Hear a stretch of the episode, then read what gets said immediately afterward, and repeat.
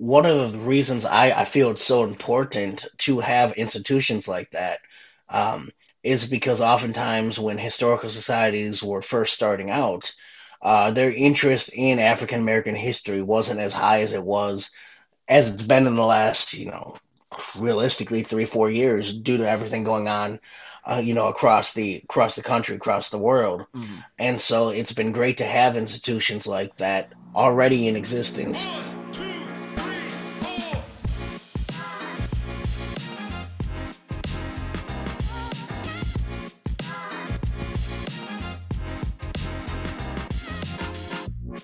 Hello and welcome to Tom Meets Interesting People. This is the podcast where I meet everybody from voice actors to nuclear engineers to talk about their work and their processes. And my guest today has one of those jobs that is just, I think, just cool. Like, if you're a kid and you imagine what you'd want to do growing up, I'm sure there's quite a few of us nerdy kids out there that would want to say we want to be some kind of historian, we want to be some kind of curator, and that's exactly what Jeremy Swick, my guest today, is. He's got a passion for history, education, and social media. He's a huge fan of rugby. I'm going to have to introduce you, Jeremy, to my best friend. Uh, you will just get along like a house on fire. He's got a huge passion for history and learning, and he's worked at several different institutions, ranging from the Historical Photography Museum to the Pro Football Hall of Fame and the College Football Hall of Fame. And currently, he is working at the Wisconsin Black Historical Society and Museum. What don't you do? Jeremy, the warmest, warmest welcome to the show. How are we doing? Thank you so much. I'm doing amazing. Thank you so much for having having me on today. Oh, it's a pleasure. I know it's been a long time coming because we've been talking like a little bit back and forth. I think for like August. I think it was we first. Yeah, it's it's it's been a few months. It's been a few months, so it's uh, great we finally got to get together. Yeah, and I I want to sort of learn so much about what you do as well because um, I know very little about American football. Um, actually, I know nothing about American football. I know nothing about sports. Um, I am not a, fit person in the slightest. But before we dive into kind of like football and how you got into working on the historical side of that, I'm really interested in what you're doing now. So, can you tell me all about the Wisconsin Black Historical Society and what work you do there?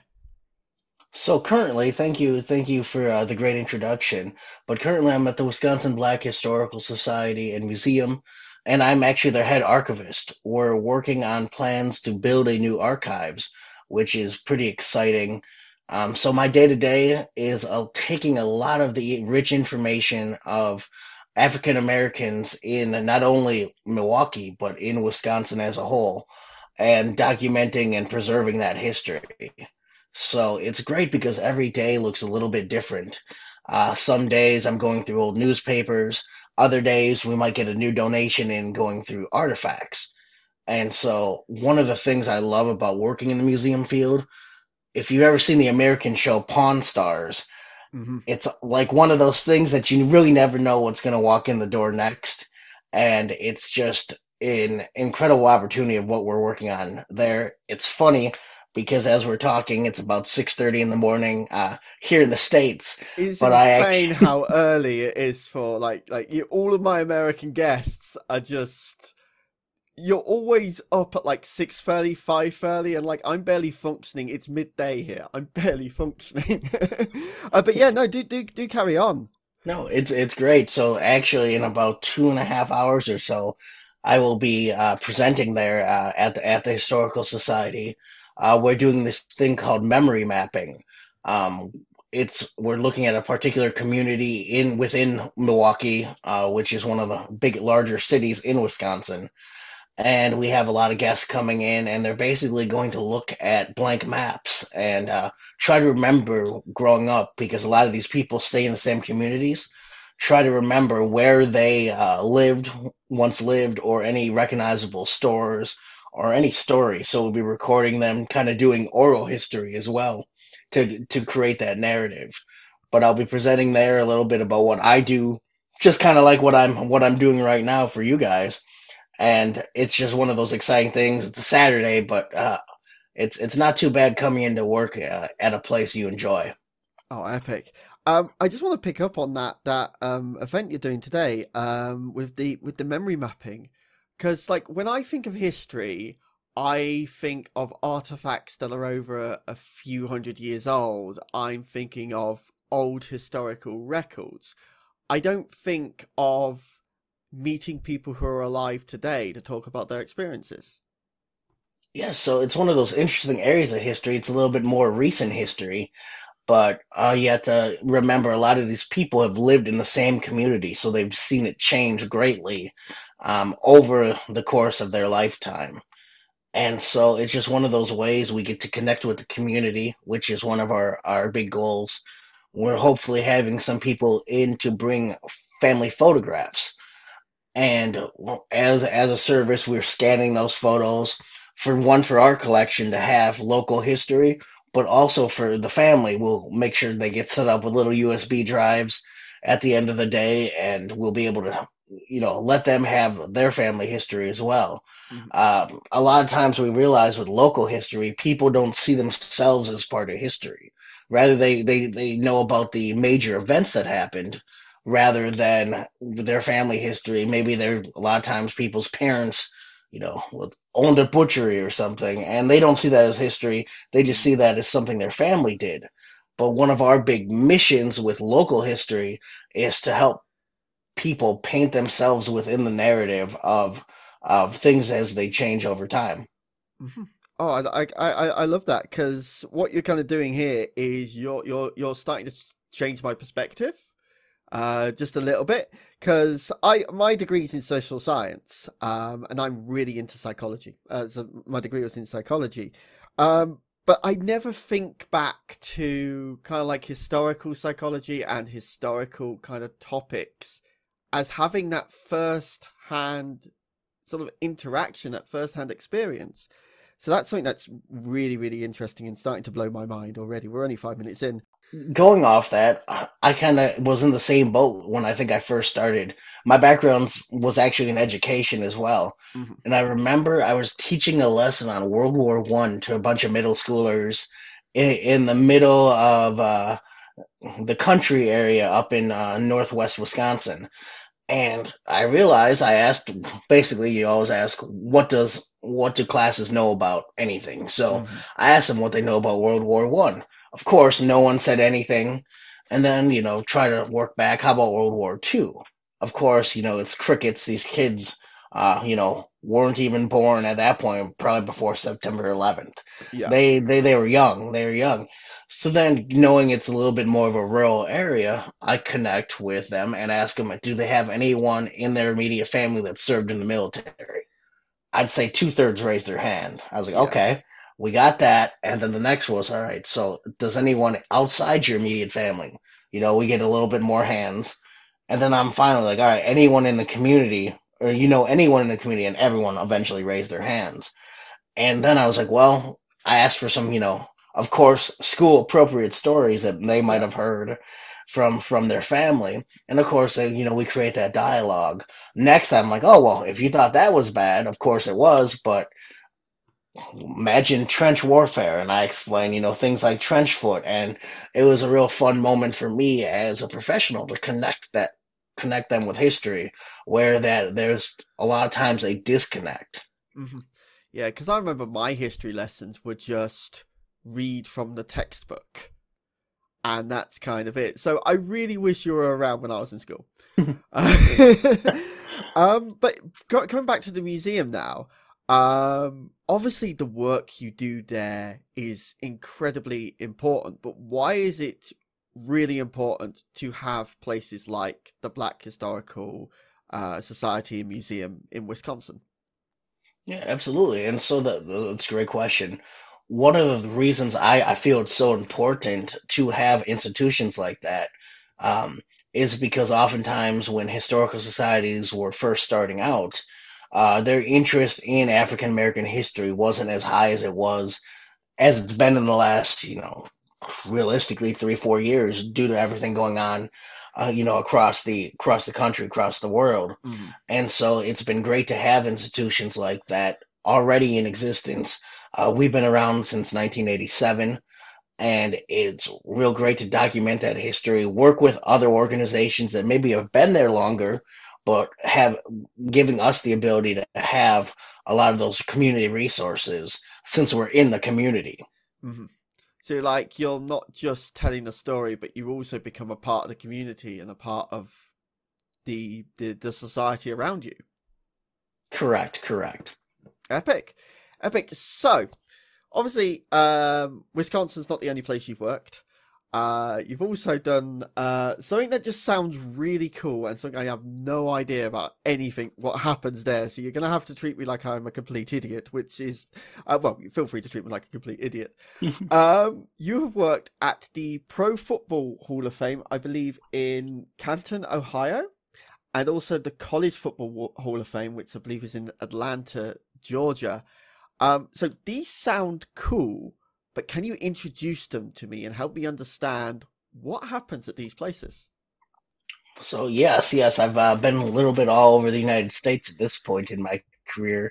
Um, I first started out the, you know, I should say at the Pro Sport at the Sport Museum Hall of Fames. Uh, as a kid, of course, you can you don't even know that's a real job. It mm-hmm. sounds like a you know a third grader made up hey, that's where I want to work. And uh, I laugh because as a kid, we went to the Pro Football Hall of Fame um, as, you know, a family to visit on like a family vacation. We drove a lot to different places. I remember it. But to explain a little bit about it, so just like any sport, it celebrates the best um, on and off the field players of their respective sports. So the Pro Football Hall of Fame has just over 300 players that have been enshrined in the in Canton, Ohio. They get these bronze busts, and every year they celebrate. Every year they celebrate them, the the incoming class. Hmm. And so I was there a, a summer in 2016, and I was able to work uh, work there and help help with that celebration. Again, help with archiving and doing those documents, uh, just kind of like what I am doing today.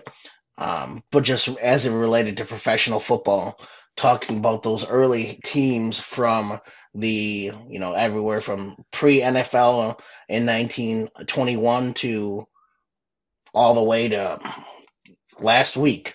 We'd get jerseys in from, you know, the games that happened during the season or right before the season. In the same token, that's uh, my my most recent position was the historian and curator at the College Football Hall of Fame down in Atlanta. Mm-hmm. We we did the same thing as it related to college athletes. Uh, we have we had a bit over twelve hundred different Hall of Famers, which at first sounds like a lot of number or like a large number, but you have to think of how many people from you know primary school all the way through. Obviously, we celebrated college, and with the amount of colleges we have, just over seven hundred and seventy-five schools are actively playing football across the country at different levels. And so our numbers are actually pretty staggering.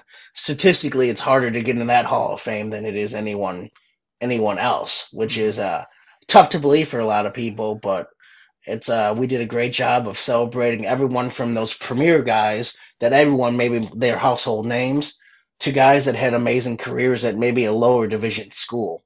Mm-hmm and go ahead. Yeah, no, no, you, you continue. I just, um, I just make random noises sometimes. yeah, you're good. Um, w- with those, that that that part of that job as a historian was doing everything from writing blogs to helping design those archives as well. I've kind of learned archives seem to be be my thing, and I really enjoy enjoy doing them. But also working with the media, doing interviews, um, everything from uh, you know ESPN all the way to doing podcasts. Hmm. Um, sometimes it was just phone interviews, but a lot it was it was always fun because I was able to talk about a subject I was interested in. I wrote my master's thesis in graduate school on early college football stadiums in the 1920s, and uh, it specialized at three memorial stadiums uh, named after World War One memorials um, at at three different institutions uh, got got my feet wet with uh, learning how to research using primary sources. which is funny because now I use things like that almost every day. We were going through an old family Bible and we were able to search and get uh, accurate data of each each family member, which is fun then to show and present to the community. Mm-hmm. So I, have got like four or five different points I want to pick up on now. Um, but um, it sounds like I'm I'm now sort of drawing a uh, drawing a connection between um, Wisconsin and the Hall of Fames. Um, both of them are sort of, am I right in thinking, celebrating the culture, celebrating people's contributions, and and like you said for football, celebrating the best players, and for Wisconsin, celebrating those important members of the community. Yes, yes, no, that's a that's a great connection. It's a I think people don't realize how much museums are celebrating really whatever whatever their subject is. Um, mm-hmm. As we mentioned, I worked at a historic photography museum up in the Wisconsin Dells, and it was celebrating not only the photographer, but he did a lot of the landscape, which ended up making that region famous. Um, there, and so that's kind of one of those areas where I've realized museums, all museums, kind of celebrate something, even if maybe it's not a physical person or an idea. It might be a region, a, a local region, and it's just one of those exciting, exciting moments. Uh, I think when I made that connection, um, and it was one of those areas that, now that you bring it up, made it easier for me to want to be back in Wisconsin, but also still work in museums. Of course, the College Football Hall of Fame was an incredible opportunity, but I think I realized kind of from the get go that I just loved museums more than I lived loved really anything else. I was I was just as excited when I was at the photography museum or I was up at a small county museum up in Minnesota and I loved learning about that local history. I frankly had never even heard of that city before I applied for the job. Realized it was close to a larger city where I could live with with some uh, college teammates and it was one of those things that each day I was still kind of excited to come into come into work, which I think at the end of the day is everyone's goal. Yeah, yeah, no, absolutely, totally. Um, and I think um, I think you may have said this in another podcast, and I'm I'm I'm sort of paraphrasing. It's like I think you said something along the lines of find something that drives you, find something that you care about. I think you could take it sort of from there. Yeah, yeah. So I mean, one of the things I always tell people because I'm fortunate enough, I get reached out to a lot of different people in a lot of different fields. A lot of times with young students, um, but also you know, really kind of everyone. I'm just tell people like, next to sleeping, we spend most of our time working. Yeah, which is just kind of especially in the United States, we like to we like to work a ton for some, uh, you know, unknown reason. But I always tell people find something you're passionate about, and of course a lot of times rebuttal as well. I have, you know, family, kids, mortgage, all that stuff. I'm like, well, what do you do when you get home from work? Yeah. And a lot of times it's, you know, go go to the bar, go to the pub, you know, go golfing, which is all great. And, you know, it's just or play video games, which I think is all amazing. And if you're happy with that, then there's no issue. Like it's really not about the money. It's just about finding ways to, you know, stay happy or try to find a way to pivot Mm-hmm. Um, and that's kind of what I've been able to do, not just in the museum field, but kind of outside it as well. And I was fortunate because I think I was ignorant. I got my undergrad in history and ended up not not pursuing teaching to the to full the full capabilities. I got my master's right away in public history to museum work. Mm-hmm. And it was kind of one of those things where, of course, people ask, "What are you going to do? Teach?" I'm like, "Ah, well, yes." And then you know go go and get a second history degree. What are you gonna do? I'm like, you already taught, so that that that's not in the cards. And I was like, I just kind of want to work in museums, and people are like, of course, you know, that's kind of hard to do. There's not that many museums. I'm like, I know, but you know, I'll figure it out. And mm-hmm. I was teaching. I taught a couple. Uh, you know, guest lectured at a couple courses at Georgia Tech uh, down in Atlanta and I remember I showed them this kind of slide, and it was my, you know, my professional path. And from there, I then next slide, it showed the actual path. Mm-hmm. At one point, I worked at a daycare in graduate school. I was, you know, learning how to change diapers at 25, working with kids from six months to, you know, four years old. Um, after graduate school, I had a great job at the photography museum, but the funding eventually ran out. So I moved back home and I was working second shift cleaning bathrooms at schools. which is you know of course the ultimate irony where I'm a former educator is now you know cleaning clean the toilet at like you know mm. two in the morning um, and then there's you know a bunch of other you know wide ranging jobs just to kind of keep that dream kind of keep that that thing alive if you will mm-hmm. and so it's just if you find something you're passionate i always just tell people chase it as as long and as hard as you can until it just isn't either isn't your passion because I, I think a lot of people need to let themselves be willing to change mm-hmm. maybe maybe their interests do shift um, and that's okay and not feeling like okay well i wanted to start out you know i wanted to be a lawyer you become a lawyer that's great certain amount of time in, you're like, I don't want to do this anymore. I always tell people find find a way to change. Of course, a lot of that is living within your means or below your means, yeah. even if it is just a, a short amount of time. Yeah. And I think that's also like one of the things that, and we we we we we'll just turn this into an inspirational podcast now. uh, I th- this clip is going to be amazing for Instagram.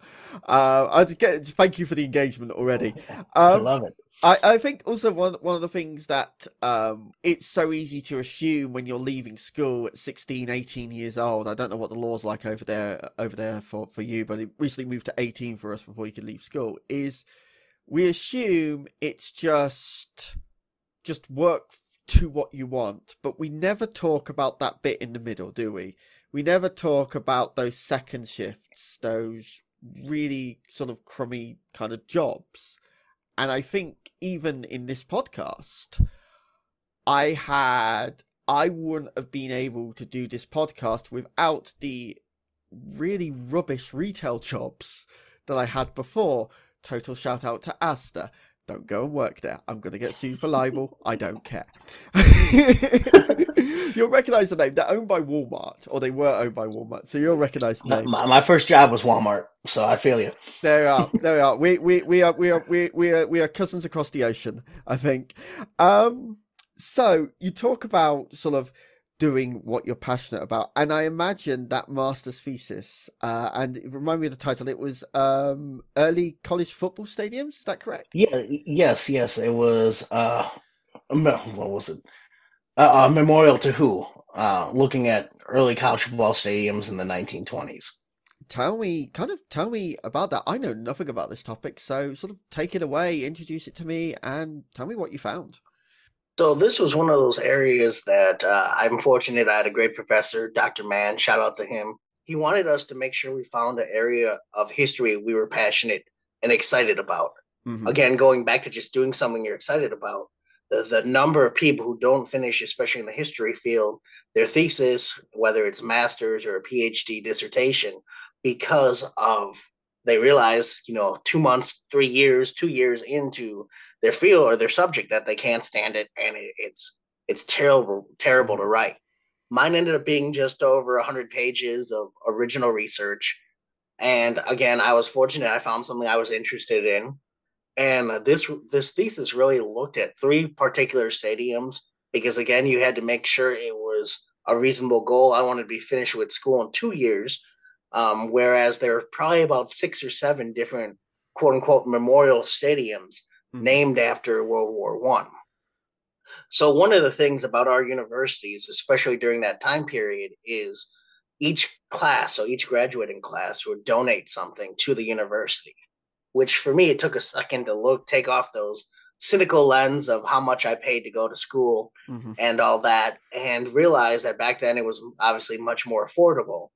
But each class would donate something, some sort of money for maybe the class of 1913 Memorial Garden or Memorial Archway, and they would build, you know, some some kind of archway. And it, it started as at, at some of the schools where they wanted to kind of build on that. So each, instead of donating one lump sum at the end of your four years at, at school, you would start kind of putting money into a pot to donate something uh, much larger after your four years was up. Mm-hmm. During this time period, of course, we went into war, World War One. It's it's funny because, as you know, you may know, the United States didn't spend a whole lot of time in World War One, mm-hmm. um, compared to the really the rest of the world. And so what ended up happening was, of course, a lot of things put on hold.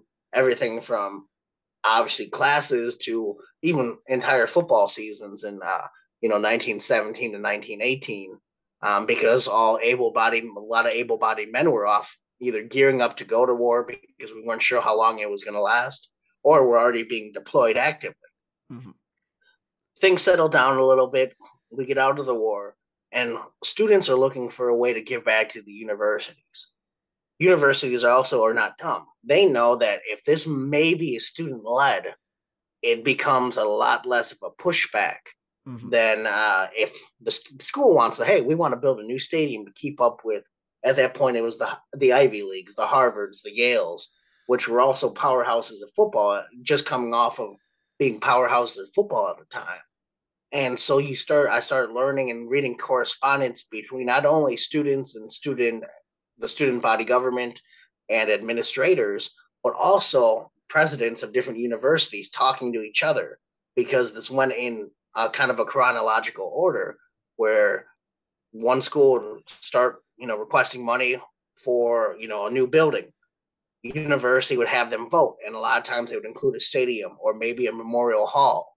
And it, it was just interesting because it was all named after, of course, World War One it was a way to kind of not only you know garner excitement from the student body but i think the local local population as well because it was kind of something for quote unquote for them mm-hmm.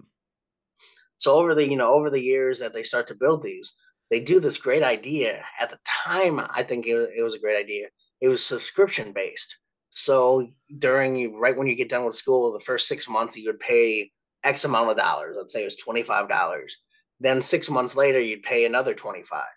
And a lot of times it was anywhere between six to eight subscription plans. Mm-hmm. Well, the thing that ends up happening, a lot of times you pay your first three or four. Then you're like, okay, I'm maybe two years out of school. I'm working. I maybe didn't even finish school. Why am I still paying for this? So what they run into is their funding gets cut short. So a lot of times it was I think not rebuilding, but readjusting expectations. Mm-hmm. Uh, the University of Illinois was one of the schools, and I was able to look at through their subscription plan. I mean, this thing looked like a almost like an Olympic village. It had the football stadium, but it also had track and field all around it, several tennis courts and things of the day. Um, and of course, by the end of it, it becomes a nice, sta- a great stadium. Beautiful. I love Memorial Stadium, um, but the, it has just some pillars that have the names of the those that perished uh, during World War One. Mm-hmm. And so it was one of those areas that I started with one university, and it, made a lot of sense. I'm going to the newspapers and starting to you know research, and something in my gut told me that I think this might be very similar at other schools. And so I go to the next school. I, I started at Indiana, or excuse me, I started at Illinois because I could get their information pretty easily online, paid them some money, and they sent me the files I needed, all that good stuff. Mm-hmm. Uh, the next was Indiana, and I start kind of looking near the same area. I look at you know presidential correspondence and student activities around the period that we know the stadium was built, and sure enough, it's almost identical. I then get those. I get those. I basically build those those two schools out for what what they're going to do, and the last one, it's funny with Minnesota, which where I was closest to at uh, at university, about an hour and a half away. I did all that research in about a weekend because I knew exactly where I was looking for. I knew exactly what newspapers I needed because they was going to say the same thing because they built basically the same thing at the different halls. I found them where they voted for or what they voted for. Some of the student, you know, I, I realized not only the university paper, but there's always these offshoot student papers mm-hmm. that are kind of you know trying to give the pulse of of the student body and what they're thinking at the time and it was interesting because almost everyone was overwhelmingly positive towards the idea uh, some felt that it wasn't great use of education money to just do school or just do a stadium and so that's where libraries and um, you know student dorms were added on because it also helped the student body as a whole mm-hmm. um, and I left it open. Should I have wanted to pursue a PhD, there were other memorial stadiums built around the same time, and maybe maybe someday when I'm retired and I can just research, uh, I'm confident those were built in very very similar fashion. Epic. Um, I just what I'm learning from you right now is um, just talking about the memorial stadiums there and going back to the museums as well. Is history is certainly much more than just old artifacts and a history book. Um, I didn't realize correspondence was a thing that you could sort of analyze and and and document. I, I, didn't I didn't realize that was the kind of thing, and now I hope nobody sees my emails. Uh, um, so I imagine it sounds like, and I'm I'm taking a shot in the dark here. It sounds like you have just a little passion for football. Just yes, yes, just just a little bit. I mean, it's funny because I just wanted to grab a hat hat today. This is the Green Bay Packers, which is our professional football team and it wasn't you know really by me planning and i just grabbed the hat and i assume it's usually uh somehow football related which is, is, always uh, something just where where i grew up in this area of the united states wisconsin uh green bay packers our professional football team is one of those things that's uh I, I, I always tell people I don't remember when I became a fan. I just always was. It, was, it wasn't really a choice uh, yeah. per se, but um, their their big one of their big claims to fame is we're the smallest market of professional sports. Mm-hmm. Um, with all through you know Major League Football, baseball, basketball, and uh, hockey as well. Um, it's a it's a I almost said student. It's a technically a fan run organization. Um, so they don't have a physical owner like a, a lot of bigger uh, professional teams do of course there's someone in charge that makes kind of the day-to-day decisions but um it was actually back you know back in the 1920s was a way to save the team.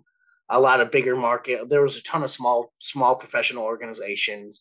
Football really wasn't the way it was today where it's a you know multi-million dollar thing so there were teams that would pop up last for a year or two and then fold.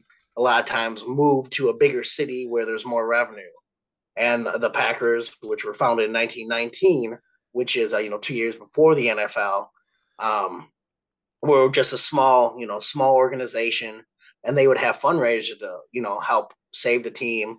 You would pay some stock prices, and it's funny because pay some stock to get it, and it's funny because the stock is dead stock. I own some shares in the Packers, and it's more just a novelty to say you own it. Mm-hmm. And it's it's funny because I think they were like two hundred fifty dollars something like that, and it actually just goes to improvements around the stadium. It doesn't pay the players or anything like that. Yeah. But it's just such a casual thing, and I I try to explain to people who are outside of Wisconsin, like, why would you pay for that? You're not you're not actually getting anything other than the fact that you get almost like bragging rights. Yeah. And it, it's one of those things that I think we're just a weird dynamic. I always laugh. So it snows a lot up here, like a lot. Mm-hmm. And what they do is they have people come from the community and they actually shovel out the stadium. They put you show up, you get shovels, and you basically are shoveling snow on a conveyor belt for like 10 bucks an hour. They now pay, I've learned, they now pay in cash because back in the day they would write a check. Let's say mm-hmm. you work three, four hours, just something, you know, casual. You get paid 40 $40, but it'd be a check from the Green Bay Packers. Mm-hmm. And almost no one would cash it because you just you had that paper check that's showing you got paid, and so the, it got to the point where they basically they were paying people, but they no one was cashing their checks, and so now they do cash just because of that. But it's always you know a, a funny funny story I like to share with people because I think the loyalty to a team here, the team here is kind of uh, it rivals uh, maybe a little delusion, but that mm. I'm okay with that. Yeah, fair, uh, fair enough. I was going to ask you about like because I saw your Twitter uh, uh, bio and uh, I saw NFL owner, and I was like, who who who, who am I interviewing? am I interviewing a multimillionaire? Um, but I absolutely adore that. That is that is actually a really cool thing uh, because I think to bring some parallels to soccer over here in the UK it's your local team. It's that source of pride for you, isn't it? Correct, correct. I mean, I, I think, as you know, someone who studies kind of sociology, I think the idea of tribalism is just so real matter. You know, some of it's good, some of it's less good, but I think sports is one of those weird dynamics where uh, after, you know, I lived all over now, when I was living in Atlanta, Georgia, the way I'd get excited if I saw someone with the Packers G or a Packers hat and since I'm from the Midwest, I'll come up and talk to anyone. So mm. it'd be funny because you get a lot of people and then they get excited because oh you know and our big thing in wisconsin is to discuss where you live you pull your hand out yeah and you point so this is it's a rough outline of wisconsin so down here is kind of the milwaukee area where i grew up mm-hmm. right here is probably the center of state in the capital madison i went to school up here in eau claire wisconsin which is right by minnesota. And it's funny because almost like clockwork if you're talking to someone from wisconsin and you maybe you don't recognize their city because it's a small city or something like that almost anyone will instantly pull up their hand and show mom i'm right up here. And then say some random name that sounds like it's made up but it's uh you know it's pretty it's pretty uh a unique thing about i think wisconsin. And um just seeing people from that support your team and uh, Wisconsin is great. If you know they have a storied franchise, storied history, but there's not a ton of people that are just random fans because mm-hmm. it's such a small market. You just grew up a different different team, um, and that's kind of how it was always for professional basketball. We had the Milwaukee Bucks, um, a guy named Giannis Antetokounmpo. We drafted him several years back, and we ended up winning the championship about two years a year ago now and it's funny because for me, again, I'm from the area, so I've always grown up wearing Milwaukee hats and things like that.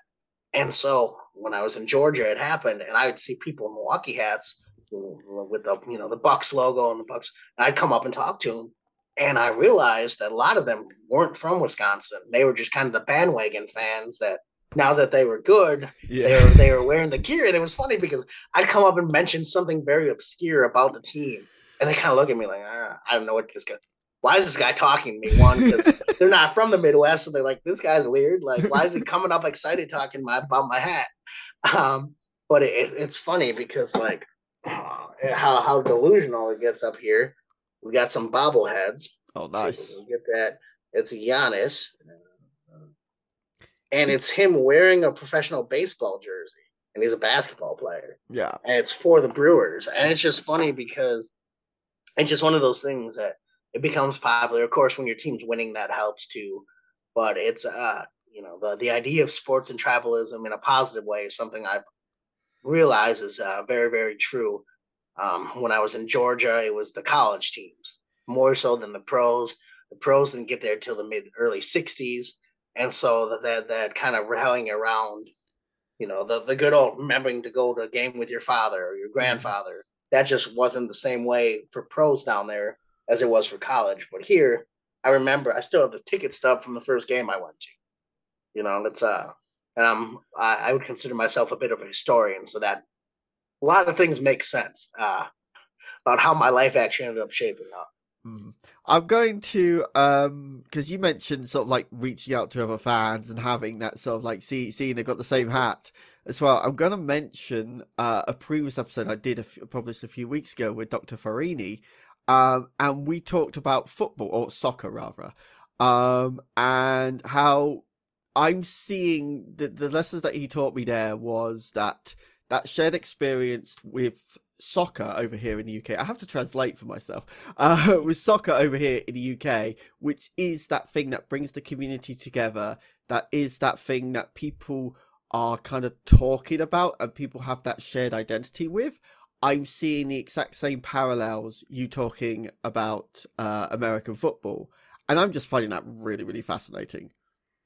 Absolutely, I think one of the with uh, you know proper football, as I would call it, since you guys you guys are a bit older, you get you get naming rights. I'll, I'll give you that.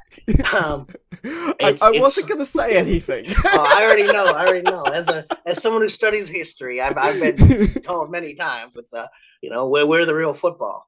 Um, but it, it, it's so cool to see a lot of things because I don't know a ton about. I know a ton about soccer, but not so much the teams. Yeah, of course, there's you know good, you know, well known teams.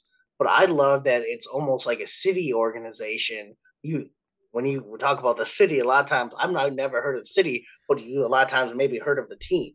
Yeah, and uh, it's real fun with you guys because it's different levels and different divisions, and you know all that. I love the idea of relegation and uh, things like that. That it kind of builds community around your your city, your your specific organization.